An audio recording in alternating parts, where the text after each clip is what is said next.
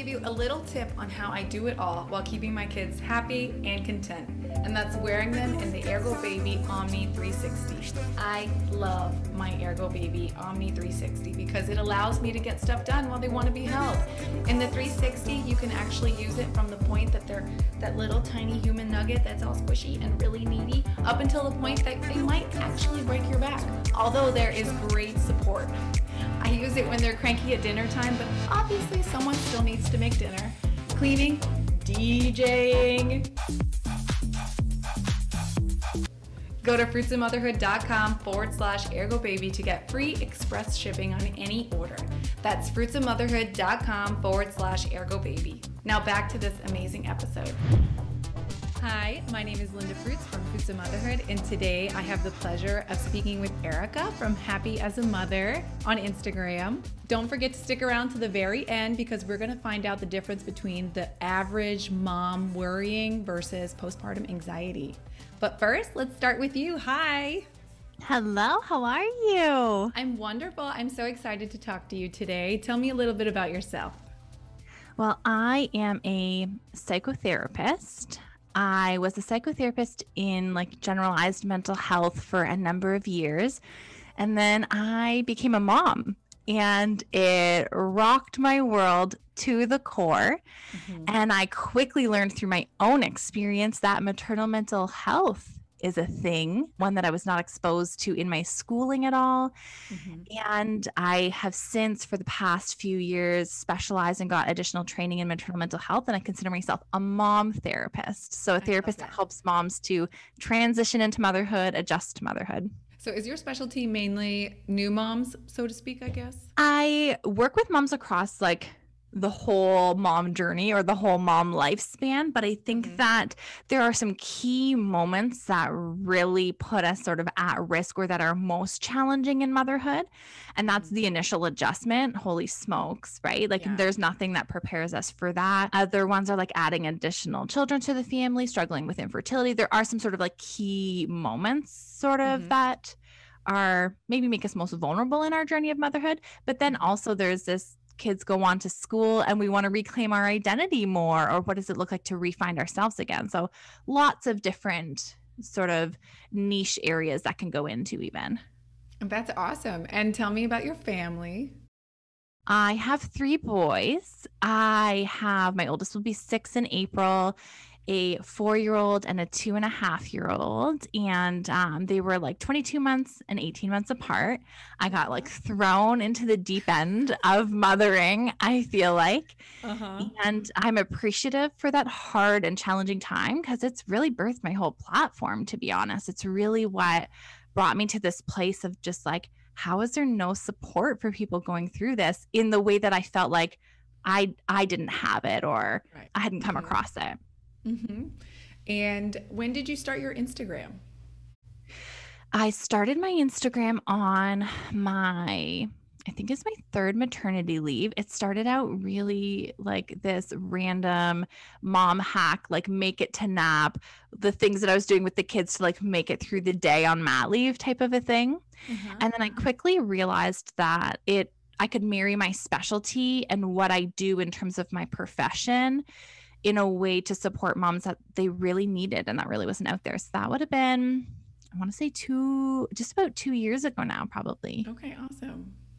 Yeah. That's wonderful. Uh, your Instagram has obviously blown up in a short period of time. Yeah, it's a little bit of trying to understand the business of Instagram, right? And then always are. Right. The ever-changing algorithm and business of instagram and finding the the content and the things that really moms struggle with the most and really mm-hmm. need the most support in. And I'm, i think i'm sort of getting the hang of that now. Yeah i noticed that you started doing a invisible load series yeah. So to speak or is that like a thing or did i just like yeah that's totally a thing. This particular week has been a featured week of invisible loads. Uh-huh. um, it's actually something that is that i've become most known for. We actually had snoop dogg share one of them. We had ashley graham share one of them. Particularly that one was about the invisible load of raising um, black children in the us and, and in canada because my children are biracial and i collaborate elaborated on that post with another account. Yeah, I do the invisible low post because I feel like moms really struggle with shame and uh, a feeling of failure or like an example. Yesterday, I shared a laundry post, the, the invisible load of managing laundry. Mm-hmm. And a lot of us will look at like our laundry pile and feel like so stressed out by it and not understand why just folding t- clothes feels like such a task. But really, we look at that clothes and we see, I've got to sort out what fits and what doesn't fit. I've got to now switch over the seasonal clothes. The clothes in the dresser don't fit. So I've got to clear out the dresser in order to put the laundry away. And this one seemingly simple task actually turns into a whole afternoon of invisible work for us. Mm-hmm. So helping moms see why things feel so heavy or why that load feels so much just is really validating, I think. Absolutely. And that's why those do so well. Yeah. yeah. That laundry one spoke to me for sure because my you should see my laundry room and I'm like, why can't I just do it? I just can't do it. right.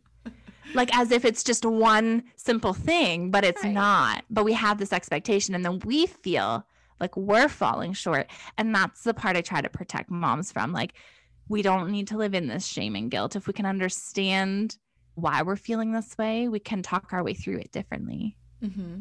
Definitely. Yeah. I think that post alone actually helped me realize that it's not just one thing. And it's not just the dishes. It's like, it's right. What do I do with the kids while I'm doing the dishes? right.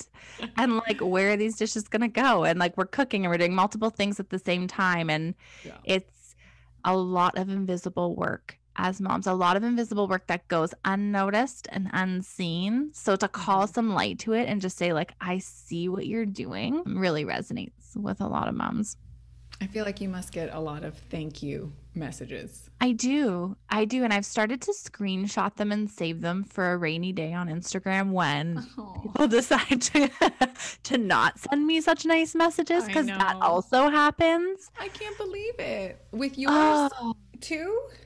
Oh, of course. Yes. People have expectations of me and how I should speak and behave at times. And mm. that's the, with every sort of blessing of a platform, that is the one sort of downside that I've had to grow a bit of a thick skin to and have some healthy boundaries around. But mm-hmm. Yeah. So those lovely appreciative messages and the reviews that come in are things that I really hold on to. You should totally make like the little coffee books, like a little collection because if you're like me, my screenshots are. I, how do you find them in your? I know it's true that there could be an invisible load of just organizing the digital content in my phone. Like that's oh, something I could do. absolutely. Oh my god! And I know I need to. I have like thirty thousand photos on my phone. Like I know I need to like do something with it, but I just don't know. I, I keep ignoring it. right? Or even the idea of doing my kids like one year baby book the last one sorry third child has not been done because there are so many pictures to sort through that just like i can't mentally bring myself to entertain that task because there's so many pieces to it I right? that. i get that. Yeah. Okay, so let's talk about relationships because I noticed um, on your Instagram too, you do talk a lot about it. And obviously, bringing a new baby into the world definitely affects a relationship almost immediately even before. Yeah. yeah. You mentioned something about resentment building up in relationships. Do you want to talk about that? Yeah, so we've really been highlighting Psyched Mommy and I, who I run my workshops with, mm-hmm. Dr. Ashurina Ream, and I have been highlighting relationships lately because we're offering a special workshop series on relationships. There is so much around resentment and feeling like the role we fall into as mothers is unfair. And so much of this, there's so many layers. There's like family layers, there's societal layers, there's individually what's been modeled in our own family, like mm-hmm. layers upon layers. But one of the things that we've noticed is that it really starts, and this feeling of unfairness almost starts for us as women, if we're the women or if we carry as moms, not all moms carry, but if we start in pregnancy, even Mm-hmm. Our bodies are changing, our diet has to change. Already, all of these things start happening, and we watch our partner carry on life as usual to some degree. Yeah. And so, this unfairness or sometimes this resentment can start to plant little seeds, I guess. Mm-hmm. And if there's not strong communication around that, if there isn't uh, closeness and intimacy and some really so- strong foundations to work through those things, they can create really big divides or a lot of anger can get in the way, a lot of frustration. Absolutely. I can definitely attest to that in my relationship. yeah. I mean, I feel like it's very common. How do you work through it? What would be your tips? Well, I shared a post earlier, I think it was last week, and it came out of a conversation I was having with Ashurina where I was like, for me, resentment had everything to do with me sitting at home covered in spit up, exhausted, not showered for like three days, watching my husband like put on his suit, look handsome, and like walk out of the house. Yeah. And nothing for him had changed or like his behavior like he wanted to be home he wanted to be supportive. And really what it was for me at that time was his freedom was this constant glaring reminder of how much my life had changed in that season. Mm-hmm right?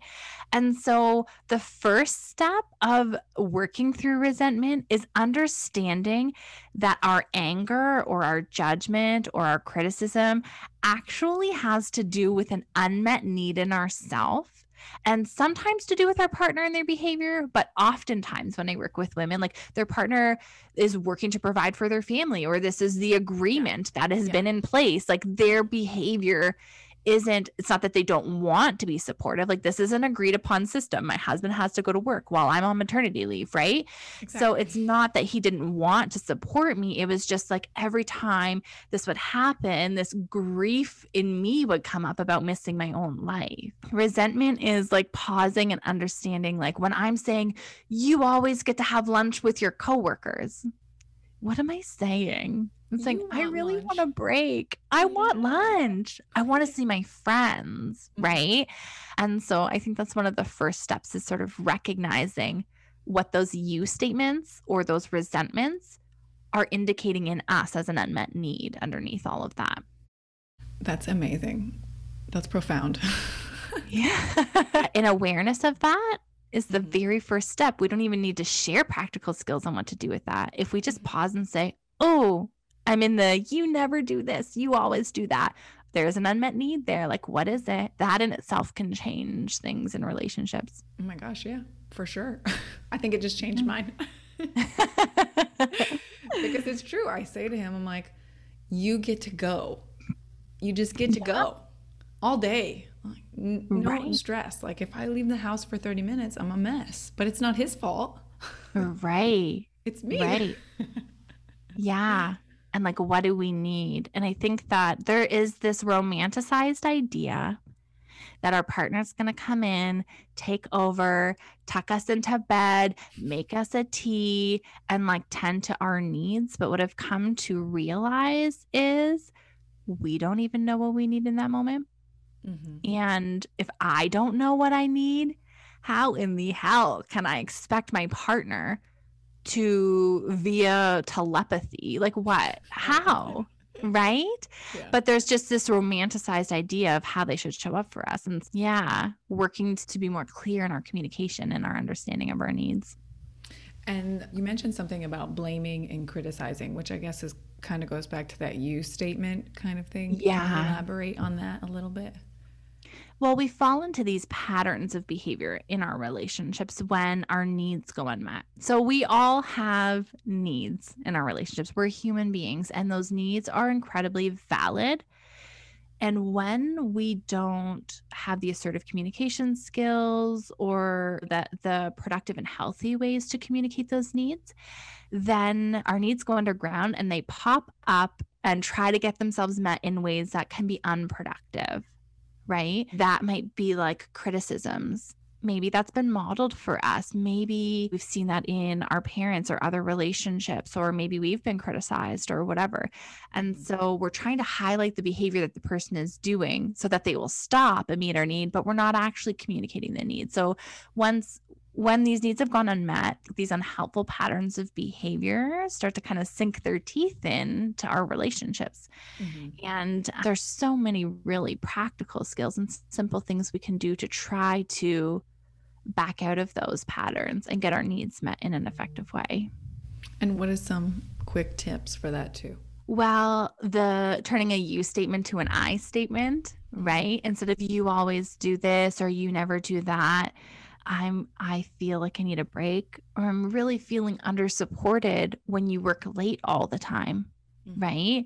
So, like addressing our feeling and our need that's going unmet is a really practical way.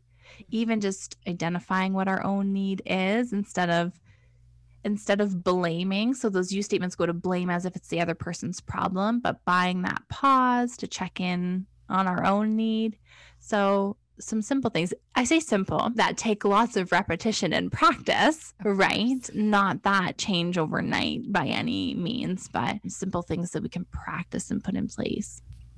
And how would you recommend a mom with like maybe some bubbling issues? How would you suggest for her to talk to her partner about that? Well, I think that it's like if we find ourselves in these patterns all the time, and are having a really challenging time doing it on our own, any other skill that we're trying to learn. I'm not going to walk into the gym and think that I know all the things I need to do to maybe change my diet or change my lifestyle or like whatever. Mm-hmm. I'm probably going to work with somebody at first who can help me through that. So there is no shame in having somebody support you, whether it's your own individual therapist or a couples therapist. There are so many incredible resources I can think about, even on Instagram, of mm-hmm. therapists who have courses and content that's extremely helpful. So our own individual piece is to get comfortable with exploring and advocating for our own needs because I know that we as moms struggle with that. So I guess that's a great place to start. Absolutely. Yeah, I mean, yeah. You, as a new mom, you shift so much of your focus onto your little ones. You forget, right. like, hey, I need to check in with myself every once in a while. Totally. We fall into the self sacrificing kind of routine, right? Yes. And does that have anything to do with being the default parent? Can you explain that a little bit? So, the default parent is really like the person, and I feel like this is generally mom. I think about the default parent as being the person who um, has to make adjustments when the daycare says the kid is sick. In this pandemic, has to readjust their schedule while maybe the one other partner has less flexibility or doesn't have as much adjusting to do. Mm-hmm. And typically, this falls on mom. Like, I think about even filling out doctor's forms and school forms and who gets the phone calls. And mm-hmm. an example of this, I was getting ready for um, a live event. It was a virtual event because of COVID. And uh-huh. there was like going to be thousands of people there. I'm 20 minutes from going on stage in the green room. Get a call from my son's school. They think he's broken his arm. And I'm oh like, oh my gosh, I'm about to go live. I've committed to this speaking engagement. The yeah. school calls me. Like, what am I supposed to do? Right.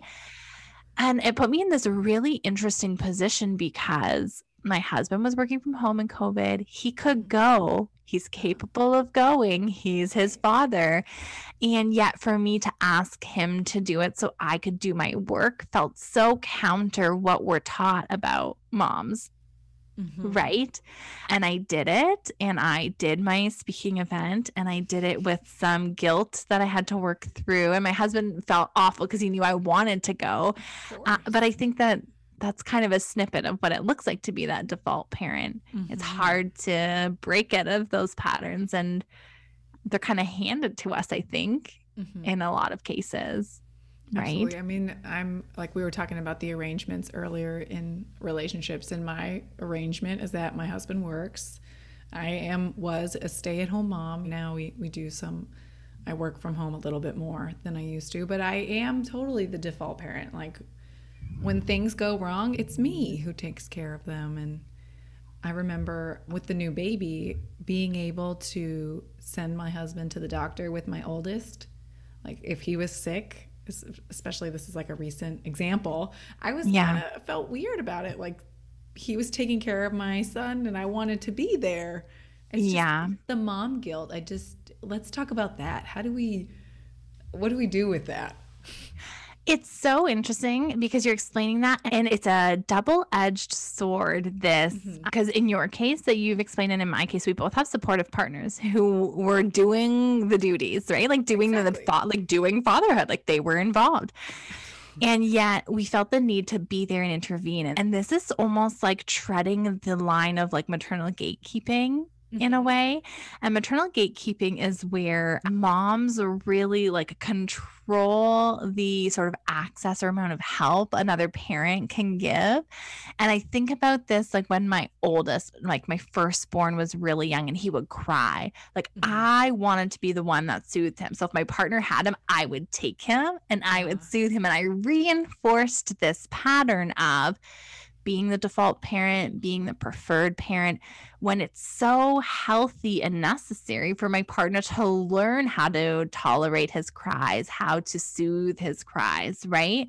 So there is a part of this that is handed to us based on like society and, you know, how our relationship is distributed or whatever. Mm-hmm. But there's also this piece that we reinforce because of our own maybe anxiety or wanting to soothe or our own mom guilt, like you had brought up. Mom guilt is a an interesting topic that has many sort of bunny trails. And one is one that comes to mind is like if we work really hard at not having mom guilt, then even then moms will feel guilty like should i feel bad that i'm away from my son right now like there's right. just so many layers to this particular topic it's almost as if you're not worrying that that is like oh my gosh are, do you even care kind of a feeling so there's a lot i guess when it comes to mom guilt Actually, I made a post about that. I'm like, I hear other moms mom guilt, and I'm like, oh shit, am I supposed to be worrying about that? right? Like should i feel bad that i just like left for a couple of hours? Or should right. i feel bad that i did that? Like as if it's a badge of honor the more we worry the more we care. That's a really slippery slope and a slippery belief because if we're living a life according to our values and what's important for us in motherhood uh, of course we're going to have moments of guilt where we course correct, like, oh, I acted out of alignment with my values. Let me rein that in. That didn't feel good. That's actually when we talk about guilt mm-hmm. is an adaptive feeling that helps us stay on course with our values and what's important to us.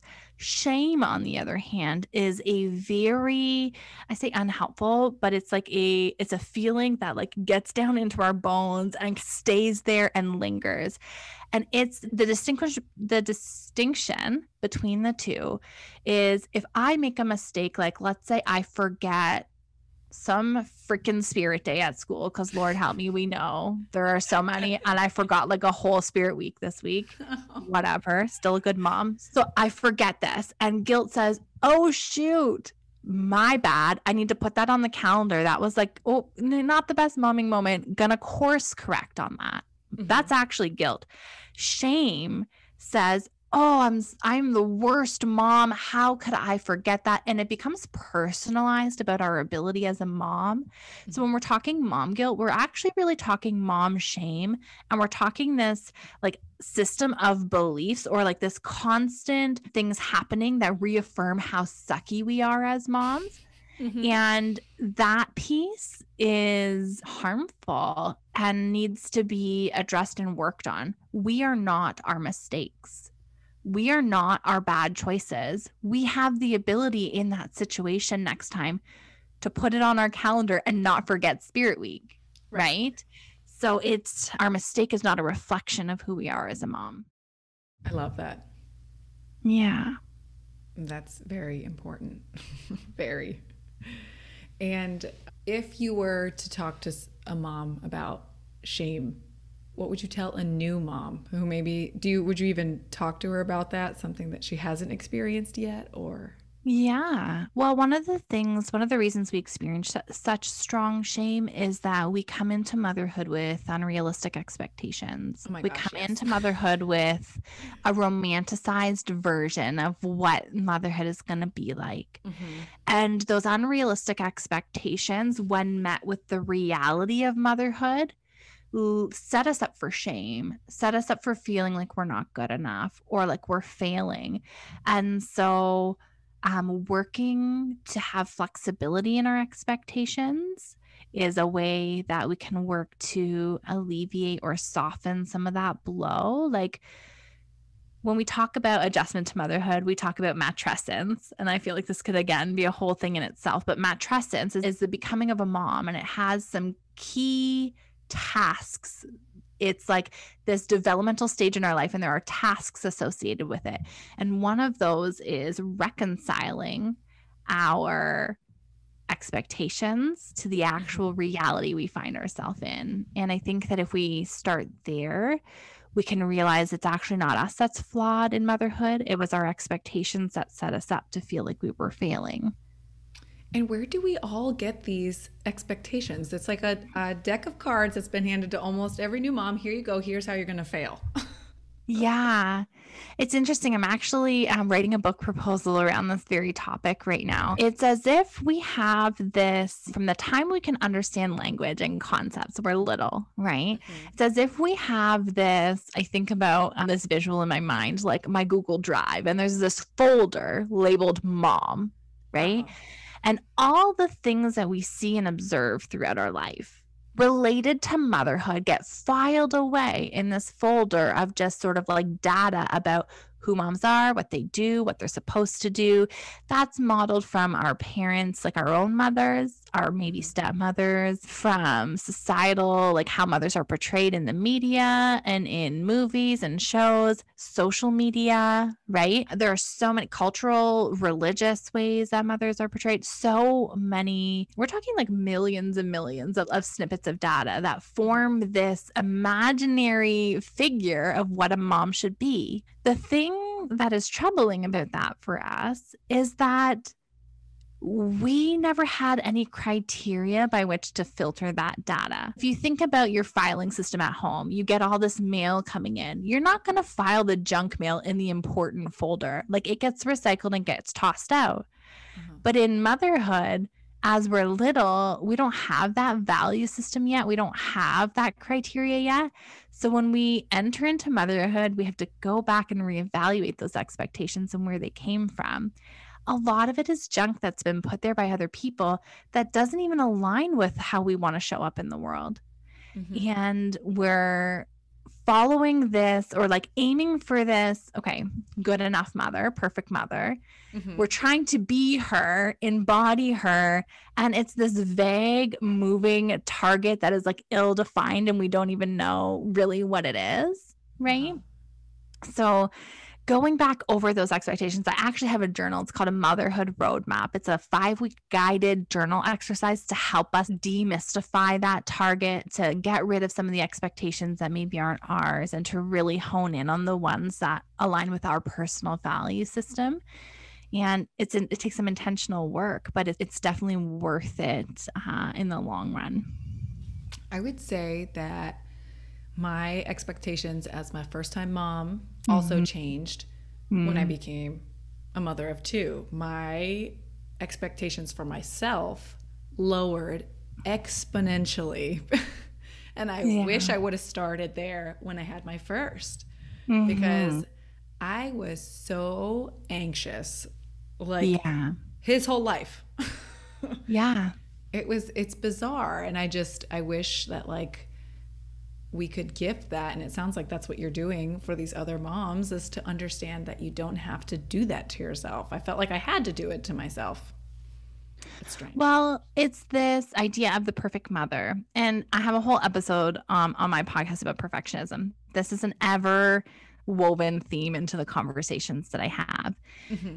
We come into motherhood. I a type perfectionist want to do and be all the things get run into this wall of motherhood that I was like, what in the hell did I just hit? Mm-hmm. Right. That has no manual, no perfect way, no true and one right way because we all mother according to our own values and what is important to us. So, if we're a perfectionist trying to do it right, do it perfect, and then we're looking to peers and society and the internet for all these conflicting ways of how we're supposed to show up as moms, mm-hmm. it is incredibly overwhelming and anxiety producing but there is no right way. And I think that was really the blessing of my second time experience too was mm-hmm. I had settled into my own way of mothering. I'd settled into my own values and what was important to me. Mm-hmm. And that allowed me to just make decisions without overwhelm. And I'm sure that I had anxieties about other things because I'm an anxiously wired person and that's okay. but but there was more confidence in the decisions I was making, that's for mm-hmm. sure. Yeah the expectations that I also placed on myself with my, let's see, my second child. He, I don't even know. I guess it's you really find yourself the the further along you go. Yeah. I don't even know where I'm going with this. I got like on a tangent. Okay. So yeah. let's go back to relationships just a little bit. And I noticed that my husband triggers me a lot. Mm. I know that has to stem from the unmet needs as well, but my kids also trigger me. Like I am almost like my worst self with these people. And I'm mm. sure a mm. lot of other moms feel the same way. Can you describe or explain that? Well, it's interesting. It sounds like you're describing like postpartum rage could be a piece. There's a couple of different pieces that can be mm-hmm. going on. One of the things that I think I anticipated the least I was not prepared for in becoming a mom was the amount of energy and time I would have to spend on regulating myself.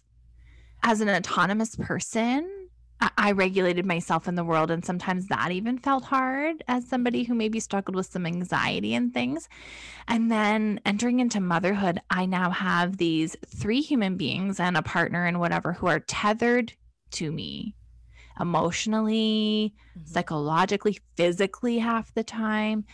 and my ability to regulate is now also tied to how, like, my capacity essentially, and how much these little humans are drawing on that if that makes sense. Mm-hmm. So you think about it like your capacity being your battery for energy or ability to like life in the day, mm-hmm. right? When you're an autonomous individual person, you regulate what pulls on that capacity. Just you. Like mm-hmm. you can decide, oh, do I want to do this tonight? Do I want to do that? Am I going to put five hours into a project and stay up till 2 a.m.? Like, is that going to impact me tomorrow? I can sleep in. Like all of these individual things mm-hmm. we can do to regulate our own capacity.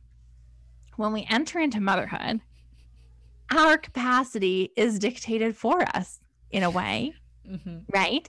And this makes me think about there's actually an example for my husband. He studied a year for this really important designation exam that he had. I mean, a whole year's worth of studying. I got mastitis the night before the exam, and the kids didn't sleep, and I had a fever and chills. He was up like most of the night and then had to go and write this designation exam that he studied for an entire year right? And so when we think about our capacity, we can no longer just think about ourselves. And so the reason that this is so important, it plays back into our expectations. So if I want to have this list of all the things I'm going to do in the day, because I'm a perfectionist and I have this laundry list of things I want to get done, and I'm operating under the idea that my capacity is like it was before I was a mom, Mm-hmm. I'm going to be so frustrated that I can't get these things done because these kids keep interrupting me, or they're not sleeping on their nap time, or I had this content that I needed to create and they're not being agreeable because they're teething or whatever. And it leads to frustration and resentment or rage, even within our own mothering role. Mm-hmm. Right. So there is that piece of it. And then there is this mummy rage piece, I call it. And and we have a webinar on or workshop on this that we really do a deep dive into mummy rage. Mm-hmm. Where where there could be anxiety and depression as underlying factors of this, uh, irritability, and we kind of go through what that can look like, but then also uh, just how to regulate ourselves when our capacity is running so low. Mm-hmm. Yeah, yeah, I don't know. I feel like I could go on about this stuff all day long. So I do, I mean, in fact, I do usually. Do. Yeah, yeah. well, because you've mentioned it a couple times too. So for other people who want to dive further into this, you have blog posts and podcasts too, both or Well, I have podcasts, mm-hmm. uh, which we're working on transcribing all of them into blog posts, my team and I. Okay, wonderful. And uh, workshops. So, yeah, lots of resources. My posts even break down a lot of these concepts on Instagram and kind of bite sized pieces. Lots of different resources there. The podcast really gets into like the meat of a lot of these issues because we can go kind of deeper into each individual piece. But mm-hmm. yeah, lots of different resources. Okay. Just for anyone listening that wants more. I also want more, so I'll be there too. And then back to like intimacy in a relationship. A hot topic all the time on my Instagram is that moms feel touched out. They also they just simply don't want to have sex after they had a baby. Like, yeah. Let's talk about that. Yeah, sex is a really big topic. I do these weekly polls in my stories, like these an- anonymous yes or no mm-hmm. questions. Sex in- inevitably becomes like a really big one that moms want to know more about. Like, are you in a sexless marriage? Do you guys have sex more than once a week, or once a month, or once every six months? Or that's funny. Um, People ask me the same thing. yeah, they really want to know. And I think that there's a few pieces here, some really important pieces to unpack. So, one, at six weeks, we are physically cleared to be having sex postpartum. Are we mentally or emotionally ready yet? That is for you to decide. You do not have to jump back into having sex if you are not there and you are not comfortable, mm-hmm. right? And reasons why we're not going to feel comfortable. Well, we're going through the biggest transition of our entire life and we're sleep deprived and it's not the most sexy time of life. As a relationship expert that, that I know and talk with a lot, and she's sort of of this expectation that our sex life and routine is going to be way out of like whack until pretty much one year postpartum is real like when baby starts sleeping through the night you regain your evenings back then you mm. guys can really start to think about what that new normal is going to look like for you and what it's going to be and there's also some physical uh, sort of con- contributors to that so when we're breastfeeding it impacts our estrogen or estradiol and it actually can impact wetness and arousal and like mm-hmm. lubrication and things like that. So sex can feel more uncomfortable. We may struggle with vaginal dryness. So there are multiple pieces that can play a role in that. Another one being we aren't just like laying in bed in each other's arms talking and having these chances for like spontaneous arousal to build up as women right? So much of our sexual arousal and sort of like mojo, if you will, really comes from those like emotional connectedness. And it takes a lot more for us to be physically aroused than our partners often. And mm-hmm. there are obviously exceptions to this. There's different, sometimes the woman is the the partner who has a higher arousal than the other partner but sort of generally what I get brought with my clients is feeling this lower arousal. So sometimes my community talk about like scheduling it in, though it seems unsexy, or having like a sex candle, or having like a sign to show the partner that like they're interested today and I'm committed to getting in the mood, even if I'm not in the mood right now. Very rarely in motherhood with three kids and my laundry list of things to do, am I randomly spontaneously like, oh, sex would be really great right now as I have like 15 other things going on? Sometimes I do. And what? The stars would have to align, and chances are my husband's at work and it's a missed opportunity, right? I think how we structure and approach our sex life in parenting also, again, those expectations versus reality Mm-hmm. right? What are we expecting it to look like? Are we expecting it to look like how it was before baby? And right. And what yeah. can it look like now? And what works for us now? What are we happy with now? Mm-hmm. Right. You mentioned something about barriers too in intimacy. Is that something different than what we talked about? Well, barriers to intimacy would be like multiple things, like timing, a child sleeping in the same room because you're still postpartum, like mm-hmm. anything that might interfere with that time. That can also look like emotional barriers, like feeling under supported by partner, feeling like if there's a lot of criticism and resentment in a relationship at that moment, you're probably not going to feel aroused or, or a pull towards your partner and that way. So there are emotional and physical barriers. And I think that in the postpartum period, particularly, a baby not sleeping through the night, constantly being touched out because you're feeding, whether that's bottle feeding or breastfeeding, mm-hmm. a baby potentially sleeping beside you in a bassinet or like whatever. There are just so many uh, barriers that interfere. And to that, I would say that intimacy does not have to be sexual intercourse in those mm-hmm. times, right? Intimacy can look so many different ways to bring on like a connectedness to our partner. And maybe we explore more what those are um, and how we can feel closeness and connected to our partner. I think on my husband too, like I try to explain to him, like I need a little more emotionally right. before we get busy. And for men, my man in particular, that's not as important to him. I'm like, I need a little bit more. And I'm, I wonder, do you hear moms talk about that a lot too? Yeah, absolutely. When we talk about intimacy, sexual intimacy is one facet of that then there's emotional intimacy then there's like intimacy based on like our values and like our sort of morals and values aligning and the things that are important to us and there's intimacy in just the communication and feeling seen and validated there are like multiple levels to intimacy and if none of those other aspects are a part of our relationship or are lacking uh, especially for women physical intimacy is going to fall really low on the rung of what's important, right? And so some of the places that we would start if I was working with a couple like in therapy or something would be okay, well, what are some other mutually enjoyable intimate things that you guys can share together? Mm-hmm that feel like it's like that spark again, like we're taking that interest in each other again. Maybe you're working on like a creative project together, creating something, and that feels good and draws you together. Maybe it is some form of physical intimacy, like showering or having a bath together, but there's no expectation of intercourse. There are ways for us to start to kind of rekindle that connection and intimacy that isn't all hanging on intercourse, right? Correct. Yeah. Do you agree with the term? I've heard it like you have to keep dating each other, kind of a thing. Totally. I think that you have to invest in each other, mm-hmm. right?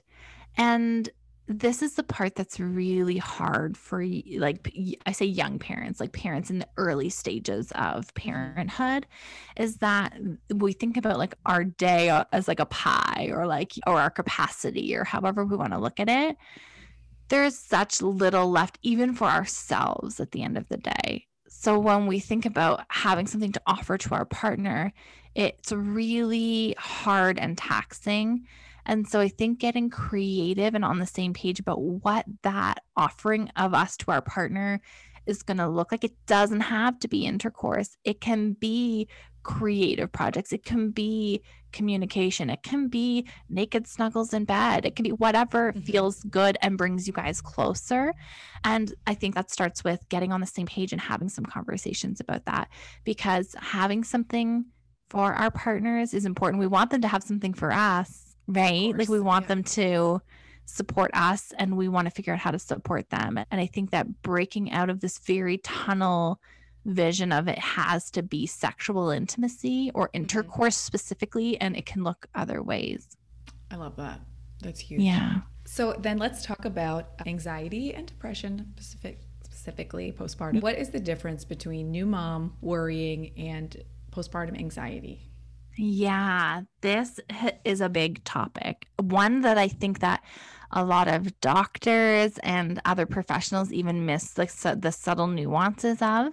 Mm-hmm. Because there is this expectation that new moms will be anxious, like will worry. They're new to right. this role. Sort of red flags or some things that I pay attention for when I'm, let's say, meeting a new mom for the first time, one on one or whatever, is things like are we able to actually sleep when the baby's sleeping like when we put our head down at night are we sleeping are we a very hyper vigilant and constantly checking on baby? Or is our anxiety causing us to, is it starting to interfere with our life in some way? And I'll give you an example of this. Maybe a little bit of a trigger warning. We're going to talk about some intrusive thoughts here. I'm not going to go anything vivid, but just mm-hmm. intrusive thoughts can be a little bit hard sometimes. Intrusive thoughts are a really common way that anxiety shows up in the postpartum period.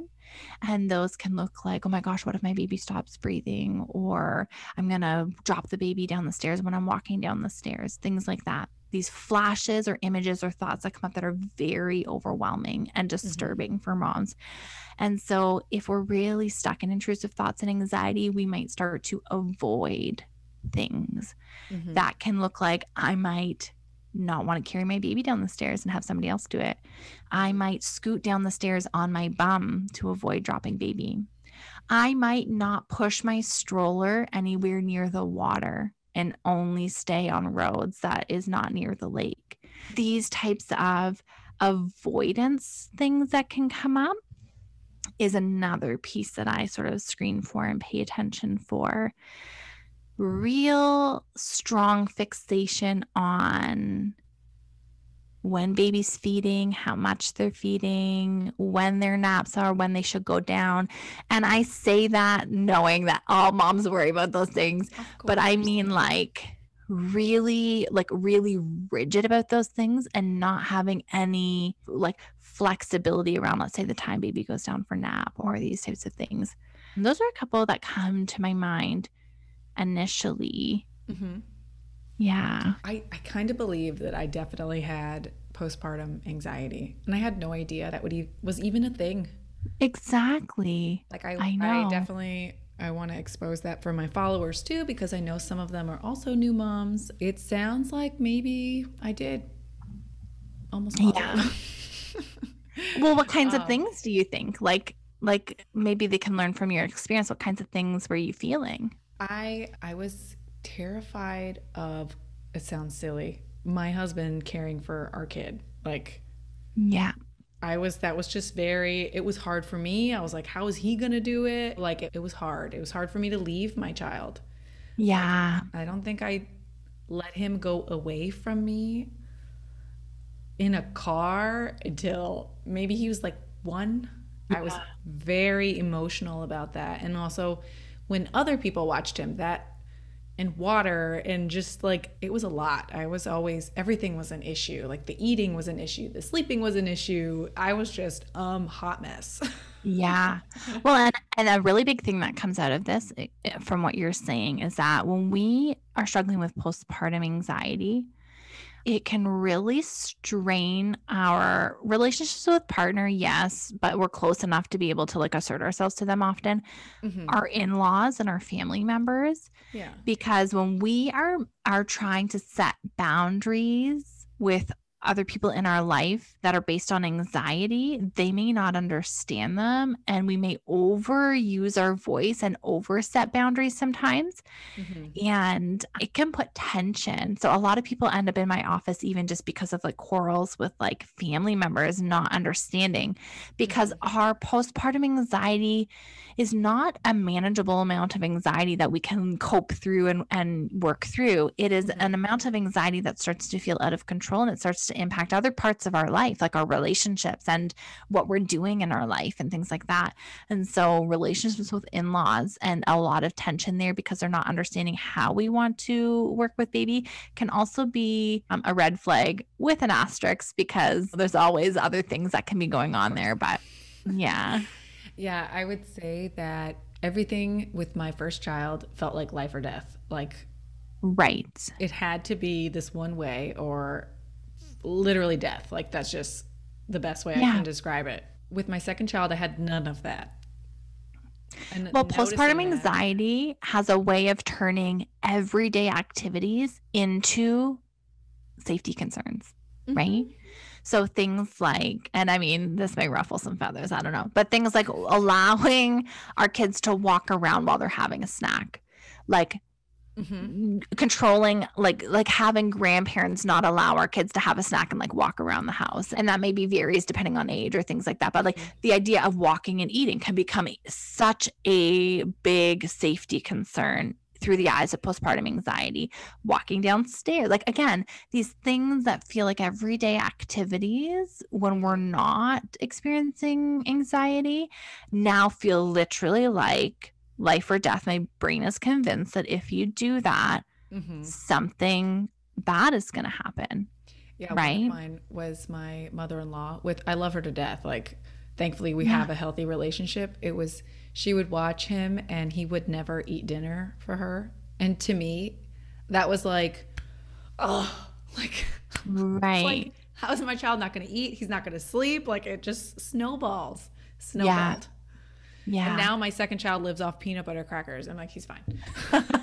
right. When my like third child was like licking the floor when I went somewhere, I'm like, he'll be fine. Like, you know, it's germs, totally germs.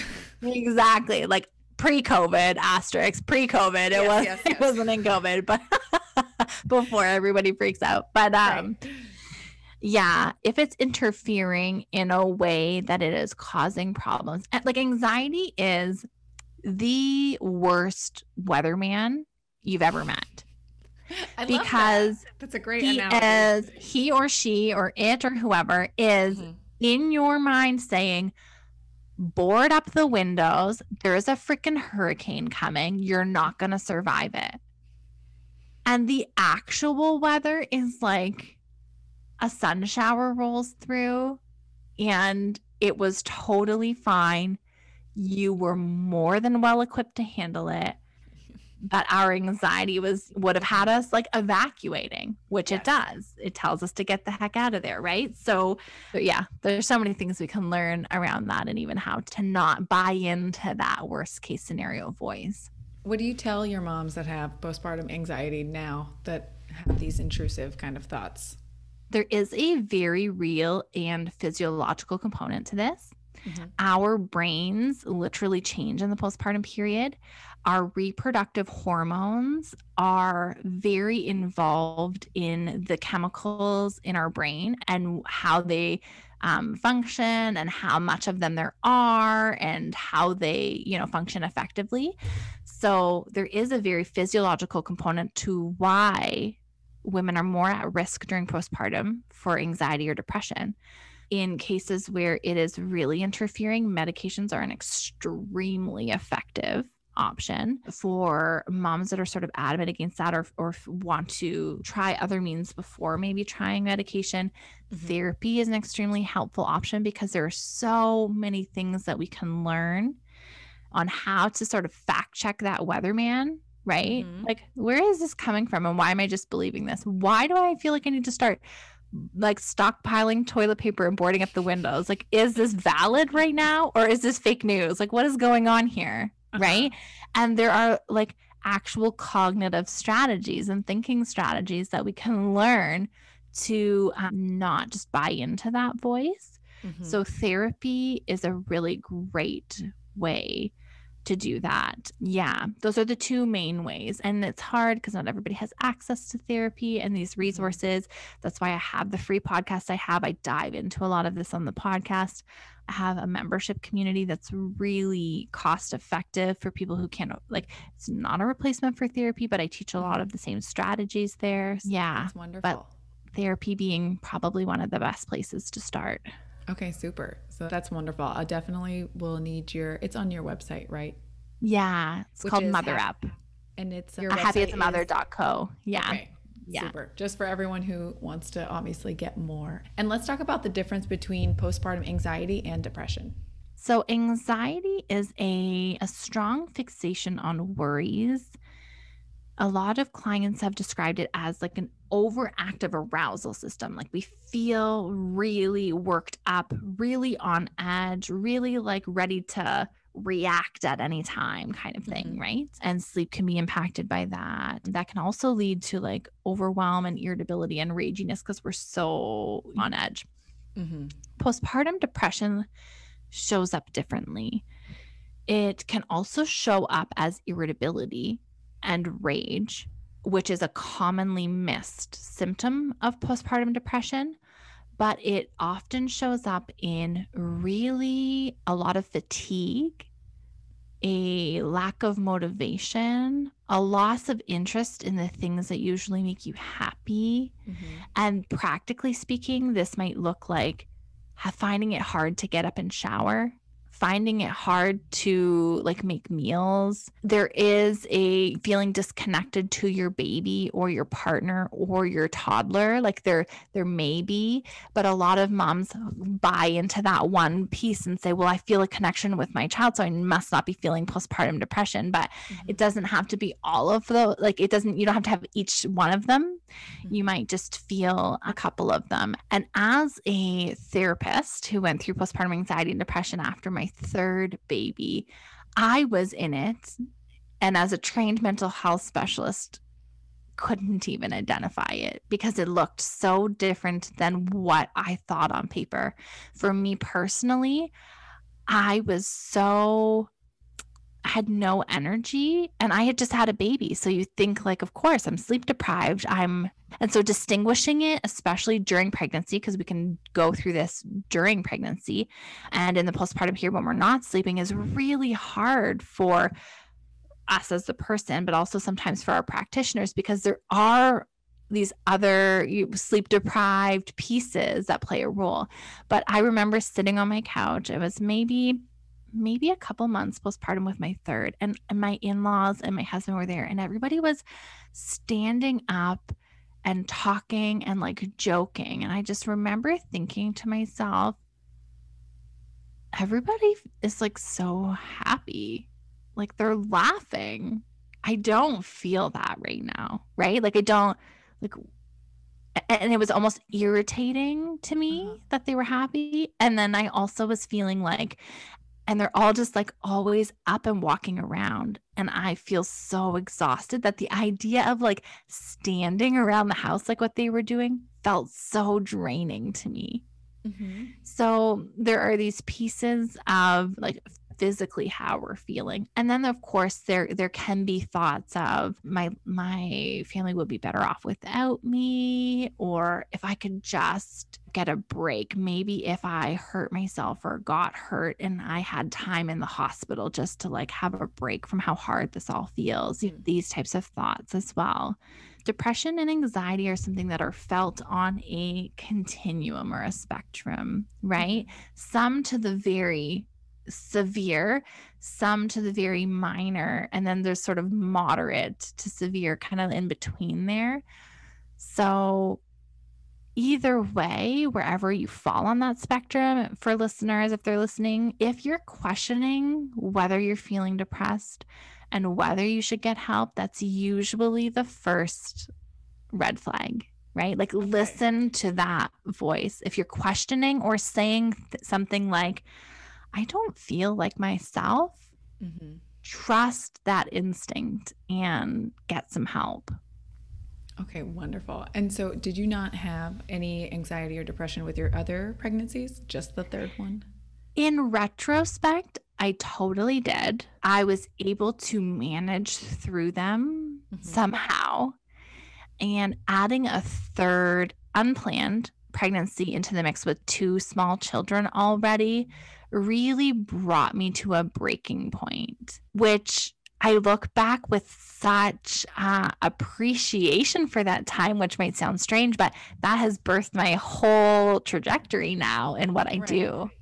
So I've found such meaning in that experience. Mm-hmm. But for sure, it was building and there for a period of time.